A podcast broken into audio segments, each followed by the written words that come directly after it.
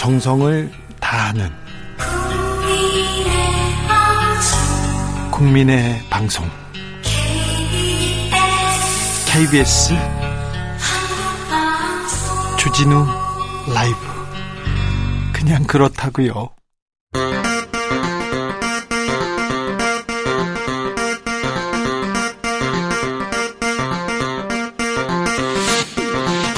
주진우 라이브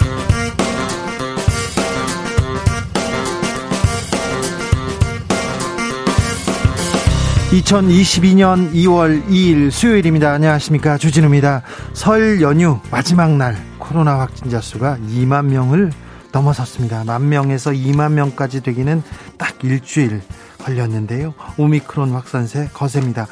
WHO 세계 보건기구는 오미크론 낙관론 이르다 백신 접종에 힘써달라고 당부했습니다. 연휴 끝내고 집으로 돌아오시는 분들 코로나 검사와 방역에 힘써 주십시오. 내일부터 코로나 진단 검사 방법 달라집니다. 주스에서 관련 내용 정리해 보겠습니다. 코로나 시대의 대선 가장 큰 변수 중의 하나인 TV 토론이 드디어 시작됩니다. 오늘은 이재명, 김동연 후보의 정책 토론, 내일은 윤석열 후보 등판하는 사자 토론이 있습니다. 대선 후보들 연일 바쁘게 움직입니다. 민주당 이재명 후보는 유능한 경제 대통령이 되겠다고 외쳤고, 국민의힘 윤석열 후보는 TV 토론을 준비하면서 한 템포 쉬었는데요. 사드 추가 배치 관련해서 공방 이어집니다. 국민의당 안철수 후보는 의료봉사에 나섰네요. 남은 대선의 변수는 무엇일까요? 이상돈 전 의원과 짚어보겠습니다. 설 명절 민심은 어디로 향했을까요? 박빙이었던 후보 지지율 어떻게 달라졌을까요? 그리고 어떤 이슈들이 지지율에 영향을 미치고 있을까요? 대선까지는 이제 한 달 남짓 수도권 중도층 그리고 2030 청년들의 선택 궁금합니다. 설날 특집 여론과 민심에서 집중 분석해 보겠습니다. 나비처럼 날아 벌처럼 쏜다. 여기는 추진우 라이브입니다.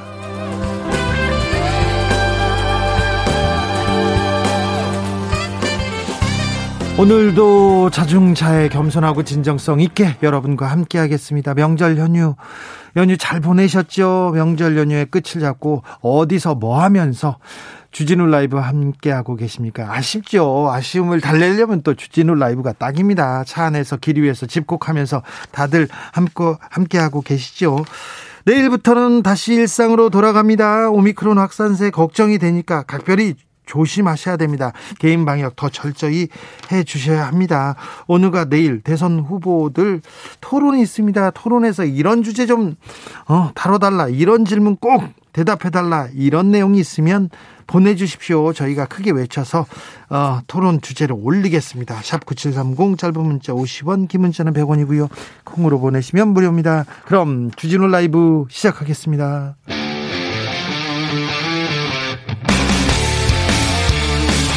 탐사보도 외길 인생 20년. 주 기자가 제일 싫어하는 것은?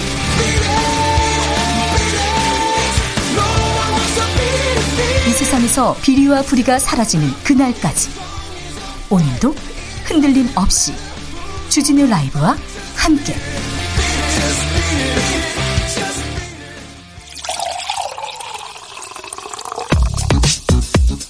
정상근 기자, 어서 오십시오. 네, 안녕하십니까? 네.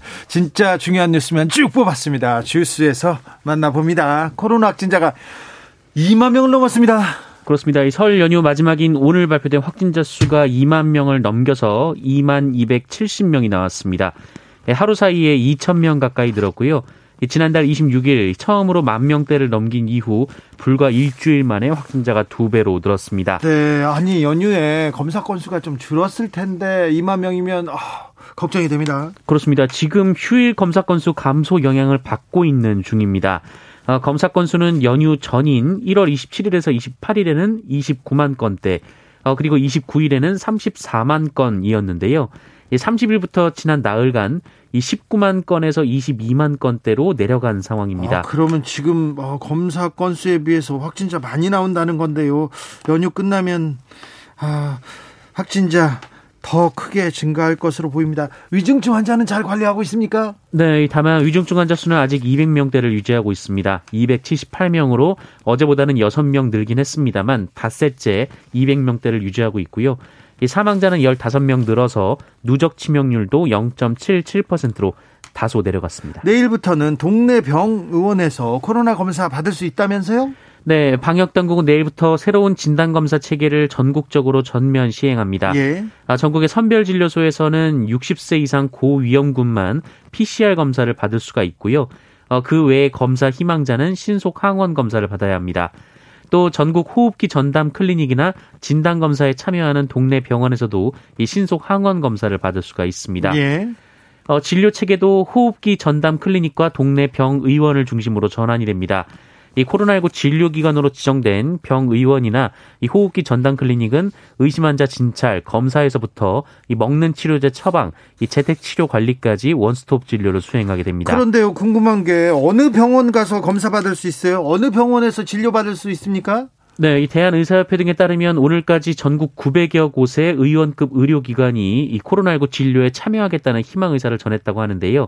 어, 이 명단은 내일부터 보건복지부나 건강보험심사평가원 홈페이지에서 확인하실 수가 아, 있습니다. 홈페이지에서 찾아보면 아, 우리 동네 어느 병원이 코로나 검사할 수 있다, 코로나 치료해 준다 이게 나오는군요.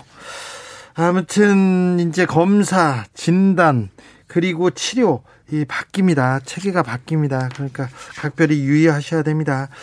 대선 주자들 정책 행보 오늘도 이어지고 있습니다. 이재명 민주당 후보 생리용품 지원하겠다 공약했습니다. 네, 이재명 민주당 후보는 오늘 SNS를 통해서 이 경기도에서 시행 중인 여성 청소년 생리용품 지원 정책을 전국적으로 확대하겠다라고 공약했습니다. 경기도에서 성남에서 시행해서 굉장히 성과를 거둔 정책이었는데요.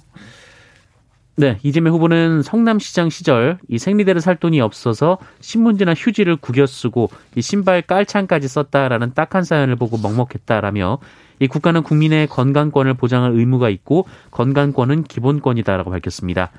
아, 또한 이재명 후보는 오늘 방송된 지역 민영 방송 협회 인터뷰에서는 대통령 당선 시 이 최우선으로 추진한 업무로 50조 원 이상의 긴급 재정 명령을 꼽았습니다. 어, 집권 시 긴급 재정 명령을 통해서라도 50조 원 규모의 이 코로나 지원에 나서겠다라는 의미입니다. 오늘 윤석열 국민의힘 후보는 뭐 공개 일정을 갖지 않았어요?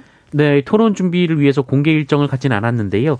아, 대신 김종인 전 국민의힘 총괄 선대위원장과 설맞이 인사차 전화 통화를 한 사실이 알려졌습니다. 아, 예. 어, 윤석열 후보가 지난달 31일 김종인 위원장에게 먼저 전화를 걸었다고 하는데요.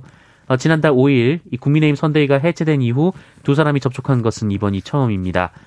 어, 최근 김종인 위원장은 오마이뉴스와 인터뷰 등을 통해서 이재명 후보를 만나볼 수 있다라고 하거나 어, 김건희 씨 논란에 대해서 이 무속인들의 활동이 대통령 선거에 노골적으로 튀어나온 적은 처음이다라고 밝힌 바 있습니다. 요즘 민주당 인사들을 자주 만납니다. 김종인 전 위원장이. 네, 김종인 위원장은 오늘 연합뉴스와의 통화에서 그 윤석열 후보와의 전화 통화는 특별한 이야기가 없었다라며 아무 이야기 안 했으니 별 관심 갖지 말라라고 선을 긋기도 했습니다. 국민의당에서는 단일화 없다 이렇게 또 입장을 냈네요. 네, 국민의당 권은희 원내대표는 오늘 광주 KBS와의 인터뷰에서 야권 후보 단일화는 국민에 대한 배신이라며 단일화 의지는 여전히 없다라고 밝혔습니다. 어, 권은희 원내대표는 안철수 후보가 국민과 지지자들의 정권 교체 열망에 부응해서 단일화도 해보고 또 양보도 해봤지만 어, 정권 교체가 아니라 권력 교체만 있었을 뿐이라며 국민의 삶이 나아진 것은 하나도 없다라고 말했습니다. 심상정 정의당 후보는 5060 여성들을 향해서 메시지를 냈습니다. 네, 심상정 후보는 5060 여성들은 가장 오래 또 많이 일하는 대표적인 시민이라면서 이들의 자립과 노후 일자리를 지원하겠다라고 공약했습니다. 어, 심상정 후보는 5060 여성들이 집안에서 은퇴도 없는 가사노동과 돌봄을 하고 또 집 밖에서도 저임금 장시간 노동을 하는 경우가 많다라면서 이 중장 노년 여성들의 삶과 노동이 빛날 수 있도록 하겠다라고 말했습니다. 그런데 대선 대선 주자들 사이에서 외국인 건강보험 관련해서 논란 이어집니다. 네, 윤석열 후보가 지난달 30일 그 외국인의 피부양자 등록 요건 강화를 공약으로 내걸고 어, 말, 그 입장을 밝혔는데요. 이 외국인 건강보험 적용은 국민이 잘 차려놓은 밥상에 숟가락을 얻는 것이다라고 밝힌 바 있습니다. 잘 차려놓은 밥상에 숟가락을 얻는 것이다. 아, 이거 어떤 뜻이었죠? 네, 이거 외국인 건강보험 지급, 어, 급여 지급 그 상위 10명 중 8명이 특히 중국인으로 이 특정 국적에 편중됐다라고 주장했고요. 어, 이 중에 6명이 피부양자였다라고 주장했습니다. 어, 그러면서 가장 많은 혜택을 누린 중국인은 피부양자 자격으로 33억 원의 건보급여를 받았으나 어, 이 중에 약 10%만 본인이 부담했다라고 주장하기도 했습니다. 이거 사실인가요? 어, 이재명 후보는 어제 오후 자신 SNS를 통해서 이 주장이 사실과 다르다라고 반박했습니다. 이 외국인 의료보험은 연간 5천억 원 이상 흑자라면서 어, 오히려 내국인이 득을 보고 있다라고 반박했습니다. 어, 그러면서 이 혐오와 징후를 부추기고 갈등과 분열을 조장하는 것은 구태 여의도 정치라고 했고요. 이 나치의 말로를 보라라고 강조했습니다. 어, 특히 이 청년 노동자이자 칼럼니스트인 천현우, 천원우 씨의 글을 공유하기도 했는데요. 이 천현우 씨는 자신의 SNS에 이 경남의 중공업 노동은 이제 외국인 없이 안 돌아간다라면서 어, 그런데 우리가 열심히 만든 건보 체계에 숟가락을 얻는다며 어, 대단한 문제인 양 혐오를 부추긴다라고 윤석열 후보를 비판하기도 했습니다. 네. 혐오로 익힐 수 있는 부분에 대해서 후보들은 각별히 좀 조심해 주시기 부탁드리겠습니다. 외국인 중국 이거 좀 편을 가르고 이렇게 감정을 또 불러 일으키는 거는 좀 부적절하지 않나 그런 생각도 해봅니다. 어, 김정은 북한 국무위원장 말을 타는데 말을 타고 막 달리는 영상 공개했더라고요. 네, 북한도 설 연휴인데요. 이 관영 조선중앙TV는 어제 오후 어, 김정은 위원장의 지난해 활동을 담은 다큐멘터리를 방영했습니다. 어, 이 다큐멘터리는 1시간 45분 분량으로 김정은 위원장이 백마를 타고 홀로 숲속을 질주하거나 어, 백두산 인근으로 추정되는 곳에서 부인 이설주 여사 그리고 여동생 김여정 당 부부장 등과 함께 말을 타고 달리는 장면이 등장을 했습니다. 네. 어, 한편 김정은 위원장은 어제 만수대 예술극장에서 이설주 씨와 이 부부 동반으로 설 명절 경축 공연을 관람하기도 했습니다. 어, 이설주 씨가 공개 석상의 모습을 드러낸 건 지난해 9월 9일 이 금수산 태양궁전 참배 이후 145일 만입니다. 네. 145일 만에 이설주 씨가 공개 석상에 나왔는데 그동안 그동안은 뭐 사망설, 납치설 이런 건 없었어요. 이번에는. 네, 그렇습니다. 이번에는 없었습니다. 아, 우리 자주포가 세계에 맹위를 떨치고 있습니다. 이집트에 수출 된다고요? 네, 이집트가 우리나라 K9 자주포를 정식으로 도입하기로 결정하고 어제 정식 계약을 체결했습니다. 네. 어, 전체 계약 규모가 2조 원 이상이라고 하는데요. 이 K9 자주포 수출 역사상 최대 규모입니다. 네. 어, 이번 수출은 아시아, 유럽, 오세아니아 지역 수출에 이어서 아프리카 지역의 최초 수출이기도 합니다. 아, 그리고 이집트는 우리나라를 포함해서 이 K9 자주포를 운영하는 아홉 번째 나라가 됐습니다. 아, 정부는 지난해부터 청와대 국가안보실을 컨트롤 타워로 범정부 협업을 통해서 적극적인 지원 노력을 기울였다라고 밝혔습니다. 앞서 문재인 대통령이 중동 순방 당시 이 K9 자주포 수출 협상을 했었는데 네. 이 최종 타결까지는 이르지 못했었는데요. 이 방사청이 회담 후에도 남아서 협상을 이어갔고 어, 우리 측의 추가 양보 없이 이 제시한 최종안을 이집트가 수용했다라고 합니다. 그 당시 계약이 체결되지 않으니까, 않으니까 놀러 갔다던가 뭐또 이게 체결도 못했다는 등 대통령 때문에 안 됐다는 등 많은 얘기가 나왔잖아요. 빈손귀국이라는 타이틀이 많았습니다. 그렇죠. 온갖 폄훼가 아주 어려운 이 계약을 하는데 어려움을 만들었다고 당사자들이 말하는 걸 들었어요. 그래서 굉장히 어, 힘들어 하던데 좀 잘 모르면 잘 모르면 네 그냥 보도하지 않는 게 낫습니다. 좀 쉬는 게 낫습니다. 연휴 때 기사가 이상한 기사가 안 나와서 오히려 좀 아, 깨끗하구나 맑아졌구나 그런 생각도 하더라고요. 참. 그 빈손이라고 그렇게 하더니 자 그게 다 작전이었군요. 네. 아무튼 2조 원대 수출 계약을 했다고 합니다. 우리가 무기를 이제 외국에 이렇게 전 세계에 수출하는 나라가 됐습니다. 광주 아파트 붕괴 사고 현장에서 아, 네 번째 매몰자가 발견됐다는 속보 전해드립니다. 구조에는 장시간 시간이 좀 소요될 것이라고 합니다. 네, 어, 그리고 오늘 광주 화정 아이파크 붕괴 사고 현장에서 건물 벽에 매달려 있던 콘크리트 25톤가량의 구조물 일부가 지상으로 떨어지는 사고도 있었습니다. 네.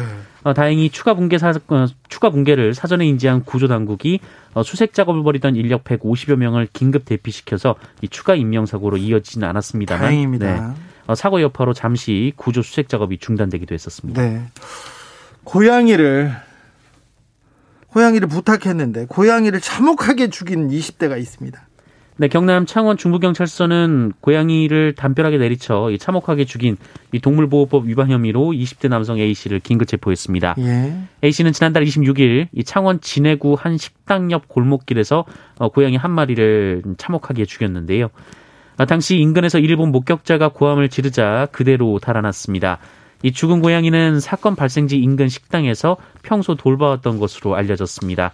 아, 경찰은 A 씨를 상대로 사건 경위와 추가 범행 여부 등을 조사 중입니다. 네.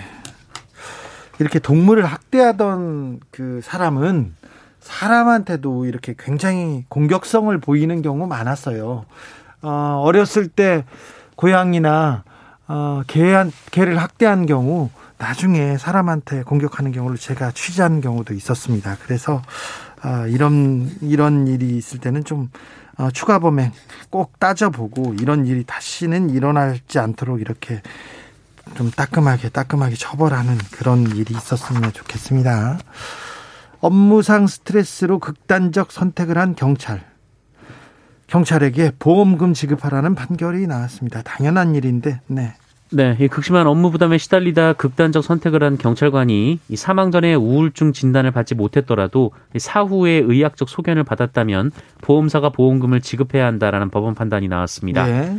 어, 서울중앙지법은 순직한 경찰관 A 경위의 유족이 사망보험금 지급을 거부한 보험사 두 곳을 어, 상대로 낸 보험금 청구 소송에서 원고 승소 판결을 내렸는데요. 네. 어, 경찰청에서 일하던 A 경위는 과도한 업무량과 스트레스에 시달리다가 2019년 어, 극단적 선택을 했습니다. 어, 경찰청 조사 결과 A경이 사망과 공무 사이 인과관계가 있다고 판단돼서 어, 재해 사망 군경으로 인정이 됐는데요. 그러나 이 경위와 보험 계약을 맺고 있던 보험사들은 극단적 선택이란 이유로 보험금 지급을 거절을 했었습니다. 그리고 재판부는 A 경위가 극도로 불안한 심리 상태에서 합리적 판단을 기대할 수 없을 정도의 상황에 처해 있었다라고 판단하면서 어, 이렇게 의사결정이 현저히 제한된 상태에서는 어, 극단적 선택에 이르게 됐다고 보는 것이 어, 상당하다라고 판단했습니다. 네. 늦었지만 좀 다행입니다. 우리 축구 국가대표팀 월드컵에 진출했습니다. 네, 한국 축구 국가대표팀이 어제 열린 2022년 그 카타르 월드컵 아시아 최종 예선 A조 경기에서 시리아를 2대 0으로 제압하고 10회 어, 연속 월드컵 본선 진출이라는 금자탑을 세웠습니다. 10회 연속입니다. 네, 후반 8분 김진수 선수가 헤딩으로 결승골을 뽑아냈고요. 후반 26분 권창훈 선수가 추가골을 기록했습니다. 어, 이로써 한국은 최종 예선에서 6승 2무를 기록했고 남은 두 경기 결과에 상관없이 월드컵 본선행을 확정했습니다. 네. 같은 조에 이란이 가장 먼저 카타르행을 확정지은 데 이어서 아시아 국가로는 두 번째입니다. 한편 10회 연속 월드컵 진출은 전 세계 200여 개가 넘는 국가 중에서 브라질, 독일, 이탈리아, 아르헨티나, 스페인만이 달성한 어, 진귀한 기록입니다. 월드컵 나가는 건 당연하지. 뭐 아시아에서 뭐 1, 2등 하는 건 당연하지. 이렇게 생각하시는 분들 많은데 사실은 월드컵 나갈 때 엄청 힘들었어요. 힘들었는데 이번에는 벤투호가 뭐 손흥민 없이도 황희찬 없이도 뭐 가뿐하게 가뿐하게 진출했습니다. 아, 우리한테 큰 힘이 됩니다. 우리 축구가 우리 국력이 이 정도 되는구나 이런 생각 해봅니다. 10회 연속 월드컵의 단골손님. 한국은 당연히 월드컵에 와야지 이렇게 세계에서도 생각합니다. 아 참 자랑스럽습니다. 주스 정상근 기자 함께했습니다. 감사합니다. 고맙습니다.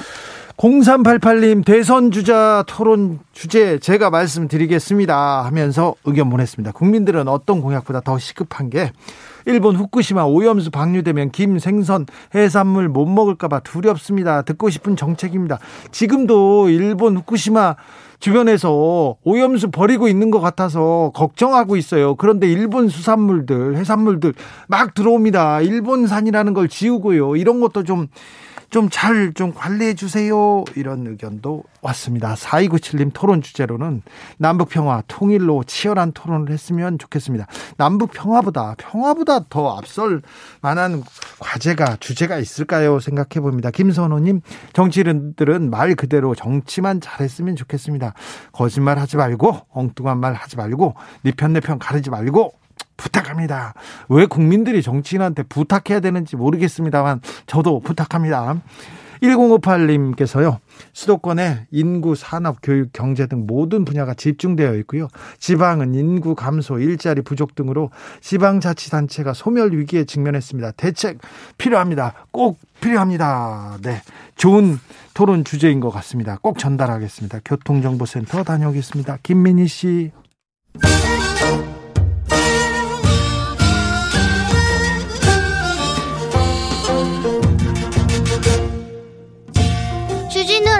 돌발 퀴즈. 오늘의 돌발 퀴즈는 객관식으로 준비했습니다. 문제를 잘 듣고 보기와 정답을 정확히 적어 보내주세요. 이곳을 유네스코 세계문화유산 후보로 추천한 일본 정부가 어제 첫 타스크포스 회의를 열어 논란이 되고 있습니다. 내각 관방은 TF를 설치한 이유는 이곳 유네스코 등재 노력에 대한 정당한 평가를 받기 위해 근거 없는 비방에 의원이 대응하기 위해서라고 주장했는데요. 여기서 문제. 일제 강점기의 전쟁 물자 등을 확보하는 광산으로 주로 활용된 곳으로 노동력 부족에 대응하기 위해 조선인에게 강제 노역을 시켰던 이곳은 어디일까요? 보기 드릴게요. 보기 1번 사도광산, 2번 대유동 금강. 다시 한번 들려드릴게요. 1번 사도광산, 2번 대유동 금강. 샵 9730 짧은 문자 50원 긴 문자는 100원입니다. 지금부터 정답 보내주시는 분들 중 추첨을 통해 햄버거 쿠폰 드리겠습니다. 주진우 라이브 돌발 퀴즈 내일 또 만나요.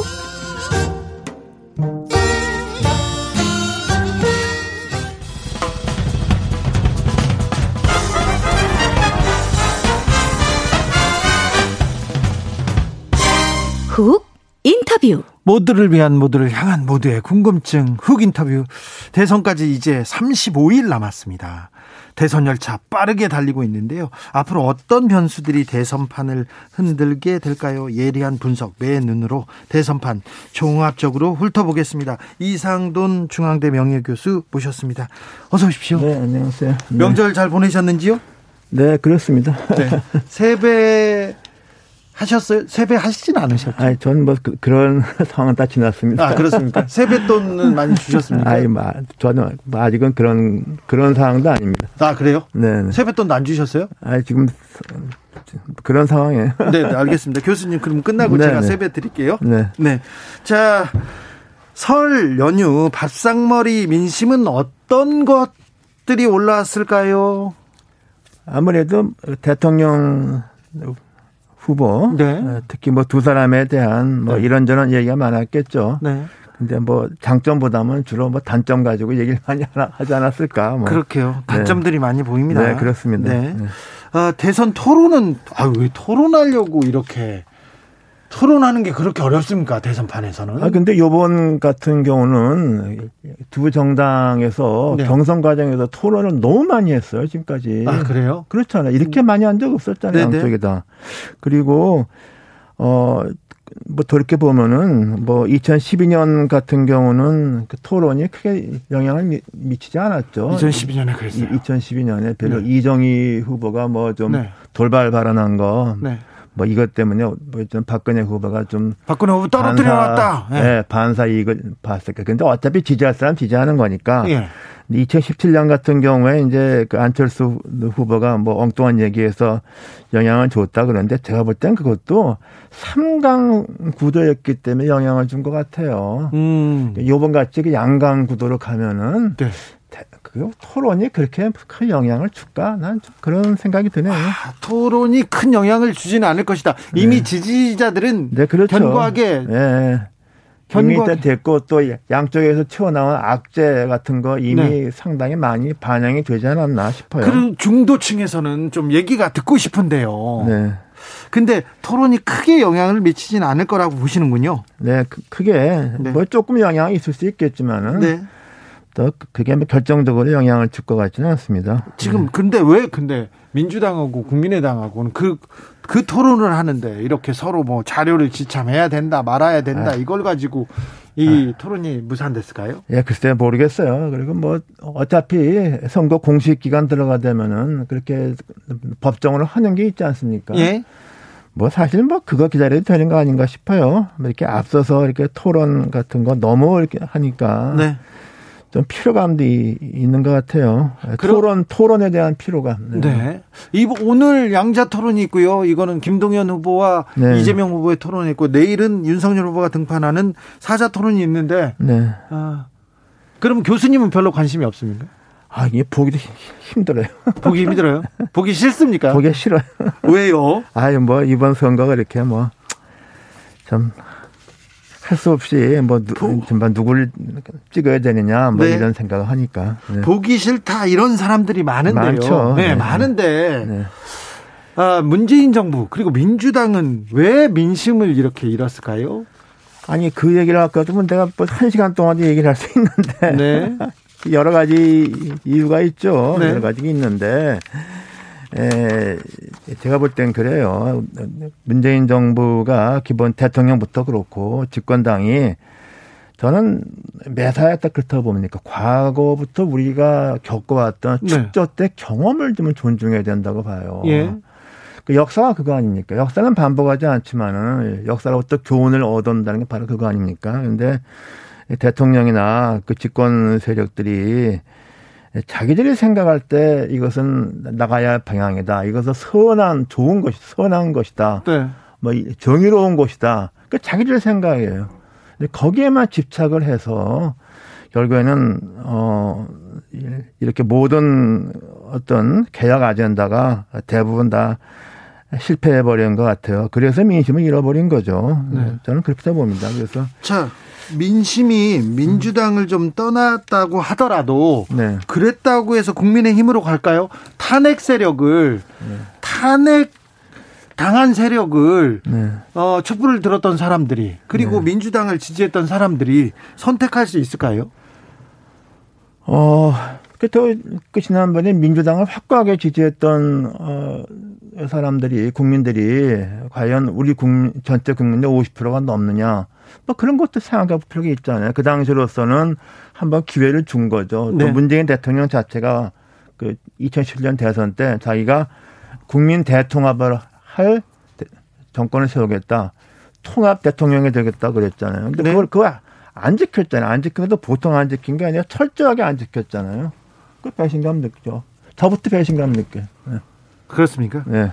그러면 국민의힘 안 국민의힘 윤석열 후보는 네. 대안이 된다고 해서 지금 지지가 높은 겁니까? 뭐 대안이 된다기보다 뭐 어, 어, 그냥 후보가 됐으니까 예. 뭐 그렇게 된 거죠. 뭐 그냥 후보가 됐으니까 네, 후보가 되니까 어차피 네. 현 집권 세력한테 한 번 더 가는 건 안 되겠다. 뭐 이런 생각이 있으니까 네. 뭐 탐탁지 않지만 네. 일단 뭐 이렇게 찍는 수밖에 없다 이런 생각이 많은 것 같습니다. 그냥 후보가 어떻게 됐을까요? 누가 이렇게 윤석열을 밀어 올렸을까요? 여러 가지 있겠지만은 뭐 좀 여론을 움직 였던 기관들 여론조사, 네. 그 언론 뭐 이런 이런 언론 여론조사 여론조사 그렇게 해서 이른바 흔히 말하는 뭐 저 흥행 같은 흥행이 된 것처럼 네. 밴드웨건이라고 하나요? 그렇게 됐, 그렇게 됐다고 봅니다. 네. 어, 윤석열 후보의 정책 공약들 어떻게 보고 계십니까? 지금 행보도 계속 눈에 띄는데. 사실 윤석열 후보는 그렇게 공약이라는 게 그렇게 또뭐 제가 느끼기에 이재명 후보에 비해서 이 건수는 굉장히 적은 것 같아요. 네. 그거보다는 기본적으로 제가 정권 교체, 네, 정권 교체는 계속 그런 것이고 있죠. 특히 네. 이제 이 문정부가 아, 대북 문제에 예. 대해서 아무런 진전도 가져오지 못하고 북한이 오히려 국제사회 위협이 크다 뭐 이런 걸 굉장히 부각 어, 시키고 있는 것이죠. 그건 뭐 저는 그 정당한 문제제기라고 봐요. 예. 네. 어, 윤석열 후보가 선제 타격 계속 언급하고 그다음에 사드 네. 추가 배치까지 나갔습니다. 이게 네. 네. 어, 지도자가 되겠다는 분인데 이렇게 네. 조금 그거는 좀 아, 이건 좀 본인 생각인지 누가 적어줬는지 모르겠는데 네. 사실은 선제 타격이 이제 흔히 말하는 게 두 가지가 있죠. 그러니까 적의 임박한 공격에 대해서 먼저 네. 치는 거. 예. 이거는 네. 뭐 말을 해서는 안 되는 것이고 네. 당연히 하는 거죠. 네. 그게 좁은 의미의 선제 타격이죠. 뭐 그런 걸 의미하는 거라면 구태여 말할 필요가 없죠. 근데 네. 소위 그 예방적인 공격을 갖다 이렇게 말했다는 것은 굉장히 좀 이거는 비정치적이고 또 사실은 이런 얘기를 한다는 것은 굉장히 좀 위험한 것이죠. 왜냐하면 오히려 이렇게 되면 상대방으로부터 선제 공격에 빌미를 주는 거죠, 그것이. 그렇죠. 네, 그러니까 이런 건 굉장히 좀 모르겠어요. 이게 어, 떤 생각에서 이렇게 했는지 모르겠고. 네. 또 사드 추가 배치하고 그러는데 우리가 한번 냉철하게 볼게. 우리가 성주에 있는 미군 사드 그것도 지금 뭐 굉장히 억지로 억지로 힘들었잖아요. 네네. 뭐 그랬는데 과연 그런 것이 현실적으로 그런 것이 가능할 것인가 하는 이런 문제도 있고 또 여러 가지 또 한번 현실적으로 그러면 어느 나라에서 말이죠 상대방 국가 속에 이제 적국 관계라고 가정을 할 경우에 예, 상대방 국가가 두려워하는 것은 우리 방어 체계입니까? 아니면 우리 공격 능력이겠습니까? 그렇죠. 공격 능력이죠. 예, 예, 예. 어, 근데 이걸 그렇게 해서 무슨 방어망만 이렇게 얘기하는 것이 과연 또 정상적인 국가 안보를 강조하는 정당인지는 잘 모르겠어요. 네. 그래서 왜, 왜 그렇게 생각하는지 몰라도 이렇게 선제 타격 사드에 너무 꽂힌 것 같아요. 네, 글쎄요. 그건 좀 오히려 지금 우리 50년 뭐된 전투기 타다가 장교가 예. 추락사를 하는 이런 사건이. 그 미국은 그 저 팬텀하고 F5, F5는 미, 미국이 써본 적이 없고 수출용이니까. 예. 팬텀도 이미 뭐 40년 전에 35년 전에 다 퇴역을 했는데 참 이런 문제를 갖다가 뭐 지금까지 정권이 뭐가 잘못돼서 네. 조종사가 희생이 되는 이런 일이 맞지 않습니까? 네. 그래서 그런 것에서 난 그쪽에서 무슨 안보 공약이랄까 설계를 누가 하는지 뭐, 뭐, 뭐 제가 뭐 이런 분야 잘하는 건 아니잖아요. 다만 저는 뭐 역사 공부를 해서 뭐 이렇게 그런 말씀을 드리는 건데 조금 이해가 안 되죠. 네. 외국인 건강보험 관련한 논란. 아, 이거 외국인 혐오 조장하는 거 아니냐. 그리고 중국 대중국 혐오 조장하는 거 아니냐, 노동자 그리고 여성 혐오 조장하는 거 아니냐 이런 그 어, 조금 이런 네.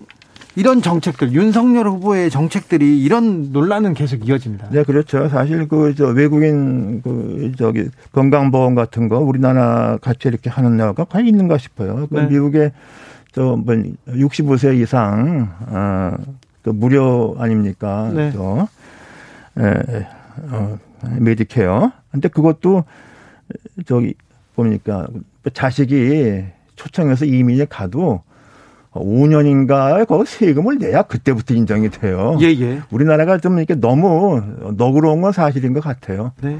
그래서 뭐 그건 뭐 그런 측면이 있으니까 그리고 나는 지금 요번 선거에서 어, 국민의힘에서 하는 것에서 좀 위험하다고 보는 게 하나가 이른바 젊은 세대 특히 젊은 남성을 끌어오기 위해서 네. 이른바 여성주의라고 그러죠. 페미니즘 이것을 굉장히 노골적으로 비판을 가하는 것 같은 경우는 우리가 이제 그런 선거 패턴은 이번에 처음 보는 것 같습니다.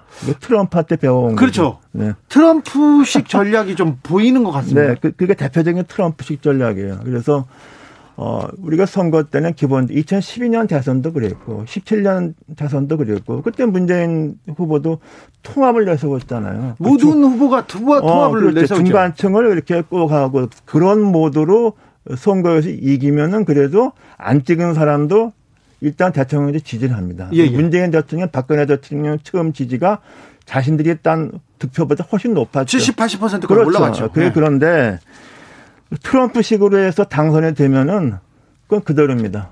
그렇죠. 그대로고 이렇게 되면 전국을 운영하기가 매우 어려운 거죠. 아니 근데 왜 국민의힘에선 트럼프식 전략을 쓸까요? 그러니까 이제 이것 전반적인 것보다 좀 흔히 이제 국민의힘 쪽에서 계속 취약했다고 봤던 게 2030 표에 약했다가 본 거 아닙니까? 네.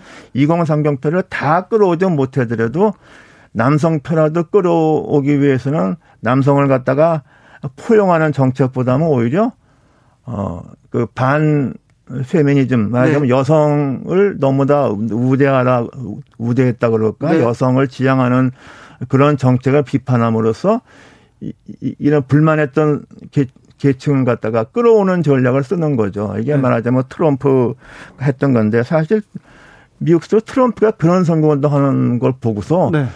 제가 저렇게 해서 당선이 되겠냐 그랬거든요. 많은 예, 예, 사람들이. 예. 당선이 됐잖아요. 아니, 근데 당선되고 나서. 당선되고 나서 이제 완전히 그 4년 동안 뭐 우리가 다 본 거죠. 그렇죠. 예. 국론은 완전히 분열됐고. 완전히 분열된 거죠. 예. 예. 예. 그런 어, 그런 것을 참 배울 게 없어서 그런 걸 배워왔나 하는 면에서 좀 씁쓸합니다. 네. 네. 김형성님께서 토론 기대하는 국민도 많습니다. 5747님, 지금까지 여야 제대로 토론 한번 안 했습니다. 국민들이 검증할 수 있는 토론 자주 해야 합니다. 국민들은 기다리고 있거든요. 이런 분들 많네요. 네, 글쎄요. 토론을 굉장히 좋아하시는 거 같네요. 네. 토론에 좀 회의적이시네요. 난 좀 회의적이에요. 네, 아, 그렇습니까? 네. 어, 안철수 후보는 어떻게 될까요?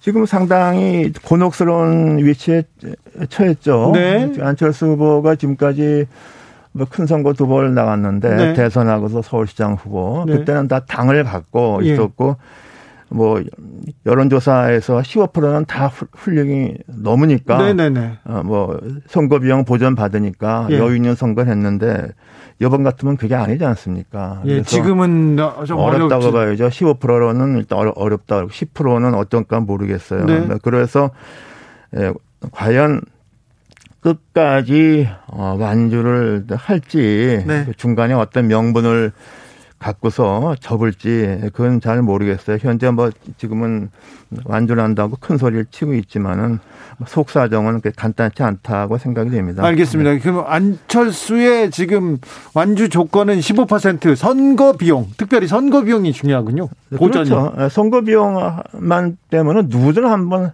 해볼 만하죠. 그 자기 홍보하고 자기 한번 그렇게 나가는 것인데 15% 넘으면 누가 다 하지 않겠습니까? 아이고. 쉽지 않죠. 아 그렇습니까? 네. 저 이번 대선은요 특별히 네. 아 저기 후보의 부인들이 이렇게 또 집중 조명을 받는 그런 선거입니다. 네. 네, 네. 아 김혜경 씨 예, 이재명 후보의 부인도 뭐 도청 공 무원 심부름 의혹이 있었고요. 네. 네. 그리고 김건희 씨는 무속 논란 컸고요. 어떻게 보셨어요? 아, 근데 지금 뭐 이번 경우는 그 두 후보하고 하고 두 후보 배우자 뭐 등등 주변에서 이런저런 이 악재가 많지 않습니까? 예, 예. 이미 상당히 여론에 반영이 된 것 같고요. 그리고 저도 국회에서 봤는데 네. 의외로 그때 공과 사가 구분이 안 되는 사람들이 꽤 있더라고요. 예. 의원 중에서도 어떤 의원은 자기 아홉 명 비서 있지 않습니까? 인턴까지. 그 중에 뭐 한 명을 그 지역구에서 부인이 네. 이제 지역구 구민단 만나러 다니. 아예 그냥 부인 전혀를 배정을 네. 나는 그런 거 보면 그런 분들 많았어요. 어, 난 그래서 그건 이건 아니다 싶어요. 그래서 네. 이런 공과사가 좀 분명해야 된다고 되는 다고 보죠. 예. 그래서 이런 것들이 어떻게 보면 사소한 것 같지만은 네. 예, 일반 사람들한테는 상당히 좀 거슬리게 보입니다. 네. 네. 저기 교수님 지금 이재명, 윤석열 후보의 네. 검색량보다 김건희 씨 검색량이 훨씬 큽니다. 김건희 씨 무속 논란이 국민들한테 굉장히 관심사인데 네. 이 무속 논란은 지지도에 어떤 영향을 미칠까요? 어, 지금 뭘 그러니까 아주 어, 나쁜 거다고 생각하면은 상당히 이미 이게 뭐 어제 오늘이 아니잖아요. 예, 예. 이미 영향을 줬어야 되는 건데 네. 별 영향이 없지 않습니까? 네, 그래서 그건 좀 어떻게 보면 뭐 정권 교체 욕구가 워낙 크기 때문에 이런 것은 그 다좀 별것 아니다 이렇게 생각하는지 사실 또 그렇게 말하는 사람들이 많이 있어요. 뭐 그게 뭐 크게 문제가 되느냐 이렇게 말하는 사람들이 특히 저 국민의힘 예. 쭉 지지했던 사람들이 예. 되게 그런 생각을 그런 말을 많이 하더라고요. 네네. 네. 박재홍님께서 물어봅니다. 교수님께 묻고 싶습니다. 대한민국에 진정한 보수가 있습니까? 물어봅니다. 이상동 교수님은 보수인데. 아이, 그건 뭐, 답을 하기엔 좀 그렇고, 뭐, 뭐, 그렇게 되면 그건 뭐, 정치적으로 철학적으로 이렇게 설명하기가 간단치 않습니다. 네네. 뭐 네. 이런 데다 제가 금방 말씀드릴 수는 없는 것 같습니다. 네. 어, 교수님 앞으로 네. 대선이 35일 남았는데 네. 어떤 것들이 변수가 될까요? 그 뭐니 뭐니 이제 제일 큰 변수는 안철수 후보가 완주를 하느냐. 그렇죠. 그게 제일 큰 변수죠. 네네. 예, 네, 그게 그게 제일 큰 변수예요. 안철수 후보의 어, 완주는 완주는 15%. 네. 15%냐 10%냐 네. 뭐10% 정도 넘으면 그냥 어느 정도 감수를 하고 갈지 뭐 네. 그건 모르 그게 제일 큰 것이고. 예. 그다음에 이제 토론 과정에서 뭐 뜻밖의 네. 무슨 뭐 말실수 이런 거 가지고서 영향 안 줄 거예요. 근데 지금까지 안 나왔던 어떤 뭐 큰 이슈들 이슈가 혹시 나올 근데 지금까지 뭐 양쪽에서 예. 네가티브를 너무 열심히 해서 예. 더 이상 뭐 나올 게 있을지 저는 그건 잘 모르겠어요. 네. 그래서, 어, 그래서 어쩌면 우리가 기대한 것보다는 토론이 네. 뭐 그렇게 크게 영향을 주지 못할 가능성도 있지 않은가 합니다. 네. 아, 후보들 어떻게 지금 마음을 못 정한 사람들이 있습니다. 지금 네. 나는 이, 이 후보도 좋고 아, 이 후보도 좋고 저 후보도 좋고 그런 사람은 거의 없고요. 그러니까 다 싫은 경우가 많죠. 네, 이 후보도 싫고 저 후보도 싫어. 이렇게 네, 생각하는 뭐. 사람 많습니다. 특별히 네. 내가 민주당에 촛불을 들고 민주당에 표를 줬는데 네. 민주당한테 실망스럽다. 네. 그런데 어, 윤석열 후보 보니까 아이고 여기는 대안이 안 되는 것 같다. 그래서 여도 야도 다 싫다. 이런 사람들이 많아요. 네, 네 많죠. 이런 분들이 많은 것 같은데 이런 분들은 어떻게 그래도 투표는 해야 되지, 되지 않습니까? 아니, 그, 그 본인이 판단하는 거죠. 그리고 그리고 뭐 기권하는 것도 자신의 의사를 표현하는 거죠. 어, 기권도 훌륭한 의사 표현이에요. 저는 그렇게 봐요. 아, 그래요? 네. 아, 그렇죠. 나는 뭐 이런 후보 안 찍겠다. 네. 뭐 이런 경우. 그래. 그래도 이렇게 음. 이 나라가 조금 앞으로 나가는데 좋은 사람을 좀 이 사람이 또, 어? 우리의 지도자가 됐으면 좋겠다. 능력이 있겠다. 이런 사람은 찍어야 되는 거 아닙니까? 근데 선택지가 워낙 적잖아요. 네. 그래서 이제 우리나라 현재의 하나의 맹점이 네. 우리가 큰 정당의 후보가 이제 낸 후보가 대통령이 되니까 네. 예, 그래서 이제 그, 그 정당의 후보를 결정하는 과정이 과거는 하향식이었지만 지금은 상향식인데 네. 그 상향식이 과연 민심을 잘 반영하느냐 네. 아니면은 특정한 어떤 세력과 특정한 이념을 추구하는 그 집단에 따라서 후보가 결정되느냐. 우리가 한번 이걸 생각해 봐야죠. 그래서 이제는 좀 우리 우리가 무슨 저 경선 갔다가 무슨 당원 투표가 많다 그것이 민주적이라고 봤는데 네. 과연 그런 민주적인 경선 절차가 과연 어 과연 민주적인가 여기에 대해서 이제 한번 좀 이번 선거 끝나면은 좀 검토가 있어야 된다고 봅니다. 네. 오늘 김 이재명 김동연 후보가 토론을 합니다. 이 두 명이 단일화할 가능성도 있을까요? 물어봅니다.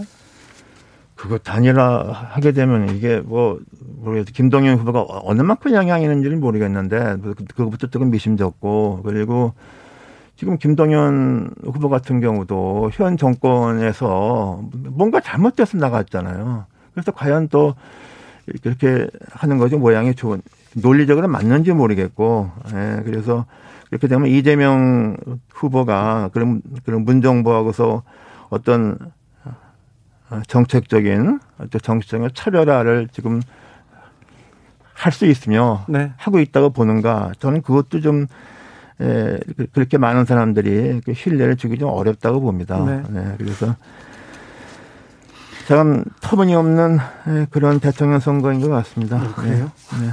안철수 후보는 네. 아, 오늘은 뭐 가족끼리 다 이렇게 의료 봉사에 나서셨더라고요. 네. 얼마 전에는 네. 안철수 생쇼라고 네. 유튜브에서 외계인 복장으로 나오기도 했더라고요. 아니, 그, 많이 달라졌는데요. 그건 모르겠는데 그 한밤중에 그 네. 투명된 무슨 텐트 비닐 텐트 들어있고 바깥에 불 쫙 있었잖아요. 네. 어, 그거 보면 완전히 저 우주에서 UFO 네. 타고 땅에 떨어진 외계인 같이 보이는데 네. 우리 저 국민의당 의원들이 그 뭐 합당 파동 뭐 이거 할때 예. 에, 어, 하도 대화가 안 돼서 네. 당시 안철수 후보를 외계인이라고 부르고 그랬잖아요. 네, 그런 네. 언론 기사도 있을 거예요. 예, 그래서, 예, 예. 그래서 참 이게 솔직히 아, 저게 과연 뭐 대통령 후보에 나온 정치인이 저게 에, 하는 아, 모습인지 네. 저는 그런 거 그런 생각이 듭니다. 한 10여 년 동안 이게 정치권에 들어와서 안철수 후보의 내공도 좀 단단해지지 않았을까요? 아, 저는 별로 뭐 이제 저건 하면 분명히 달라진 것 같아요. 그 정치에 대한 욕구, 네. 그 다음에 자기가 이제 정치권에서 사라지는 것에 대한 네. 두려움, 네. 그건 확실히 많아진 것 같아요. 네. 네. 자, 이재명 후보한테 바라는 점이 있습니까?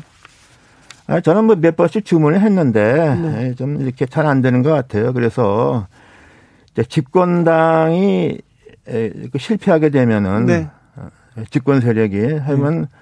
그 후보가 아무리 새로운 사람이 와도 그 선거 이기가 굉장히 어렵습니다. 네네네. 네, 네. 그런 경우가 거의 없는데 그 굉장히 드문 경우가 2012년 대선 때 박근혜 후보가 이명박 정부에 대한 부정적인 평가가 많았지만 네. 그 당에서 후, 당선이 됐잖아요. 예, 예. 뭐그 정도의 어떤 어 행보를 해야 되는데 뭐 그런 게 좀 부족하고 현재 굉장히 공약이라고 약속은 윤석열 후보에 비해서 엄청 많이 쏟아내고 있어요. 네. 근데 뭐 예를 들면 뭐 뜬금없이 육군사관학교를 안동으로 보내서 안동 지역 경제를 살리겠다. 안동이 자기 이제 에, 오리지널로 고향인지 뭐 뭔지 모르겠지만 이런 건 너무 설익은 거잖아요. 그게 사관학교 어, 움직이는 게 이게 뭐 초등학교 움직이는 거하고 같습니까? 나는 이런 거 좀 이런 거 안 해서 안 된다고 봐요. 너무 가벼워 보이잖아요. 교수님 네. 계속해서 문재인 정부 실패했다고 하는데 민주당 문재인 정부는 실패했습니까? 어, 저는 실패했다고 보죠. 왜 실패했느냐? 거기서 추구했던 어떤 개혁 아젠다가 다 실패했잖아요. 예를 들면은 소득주도 성장, 네. 그 실패했고, 비례민주주의를 추구한다는 정당 명부제고 스스로 자기 모순을 도토했고, 공수처 이것도 실패했고, 전 세계 유례가 없고, 근데 검경 수사권 분리 이것도 실패, 다 실패했잖아요. 근데 교수님, 네. 박근혜 정부하고 비교했을 때, 네. 이명박 정부하고 비교했을 때는 음. 훨씬 낫지 않습니까? 난 별로 나은 거 별로 없다고 봐요. 아니 박근혜 정부는 탄핵당했는데요. 아, 탄핵당한 건그 당시에 이제 국회 구성이 그랬던 거죠. 아니 국회 구성 그 그때는 그 뭐지 야당이 야당이 많았는데 훨씬요. 아 그래도 제 3당이 있었잖아요. 네. 국민의당이 그때 저 네. 해서 아닙니까? 또 이제 여당에서 분리가 됐지. 근데 네. 그 성격이 좀 달라요. 그래서 저는 문재인 정부는 의도는 착하, 착하고 순수했다고 볼 수 있지만 제가 볼 때는 소위 제가 말씀드리잖아요. 축적된 경험, 역사의 공부가 안 되고 자기들 스스로 추구하는 가치만 옳다고 생각했기 때문에 이게 받아들여지가 않은 거죠. 세상은 간단하지가 않습니다. 그걸 깨닫는 게 정치인데 그걸 깨닫지 못했던 것이죠. 그래서 온갖 분야에 이것저것 건드려서 어, 거부 반응만 일으켰어요. 자. 그래서 이런 거 다음 정권은 이런 거 일단 반면교사로 삼아야 된다고 봅니다. 윤석열 후보에게 바라는 점은요? 잘, 뭐, 덜, 뭐, 크게 기대를 하지 않습니다. 기대가 없습니까? 네, 그래도 뭐, 별로 뭐, 기대를 하고 있지 않고, 뭐, 글쎄요, 뭐, 지금 현재로서는 뭐 여론조사 3% 5%쭉 이기면은 그게 우세하죠. 그런데 과연 국가를 이끌어갈 수 있을까? 나는 뭐 트럼프 4년의 모습이 재현되는 게 아닌가. 적어도 2년 동안은 우리 그 동안에 이제 선거 한번 있으니 그때까지는 뭐 두고 봐야지. 2년 후에 선거 때서 깨지면 그만이죠. 네. 그러면 큰 혼란이 옵니까? 글쎄 모르겠어요. 우리나라가 뭐 웬만큼 좀 그대어 옳은 나라기 때문에 네. 아, 뭐 그런 그런 거 버틸 수 있겠죠. 네. 4770님께서 기권은 안 됩니다. 많은 사람이 참여해요. 확률적으로 그중 좀 더 나은 사람이 선택되는 것입니다. 이렇게 얘기하시는데요. 네, 그것도 일리가 있습니다. 네. 그러나 뭐 선택 어, 또 기권하는 것도 그 사람의 의사니까 네. 존중해야죠. 네. 아, 우리 시민들은 우리 국민들은 훌륭한데요. 근데요, 제가 보면은 반드시 훌륭하다고 볼 수는 없어요. 근데 한번 시차가 있습니다. 예. 한 번에 한번 한쪽에 확 몰아주고 확 몰아주고 하는데 네. 그게 좀 그 선택을 후회하는 사이에 시간 차이가 있어요. 예. 그래서 항상 또 올바른 선택은 나중에 하는데 네. 에, 우리가 반드시 그렇게 볼 수는 없잖아요. 근데 거기에 선거에서 어, 압도적으로 승리했다고 느끼는 순간 그게 네. 다 독약이 된 거죠. 아이고, 그게 역사의 경험이에요. 알겠습니다. 그걸 모른다는 게 한심한 거죠. 아, 말씀 잘 들었습니다. 이상돈 중앙대 명예 교수였습니다. 감사합니다. 네, 감사합니다. 저는 6시에 2부에서 돌아오겠습니다.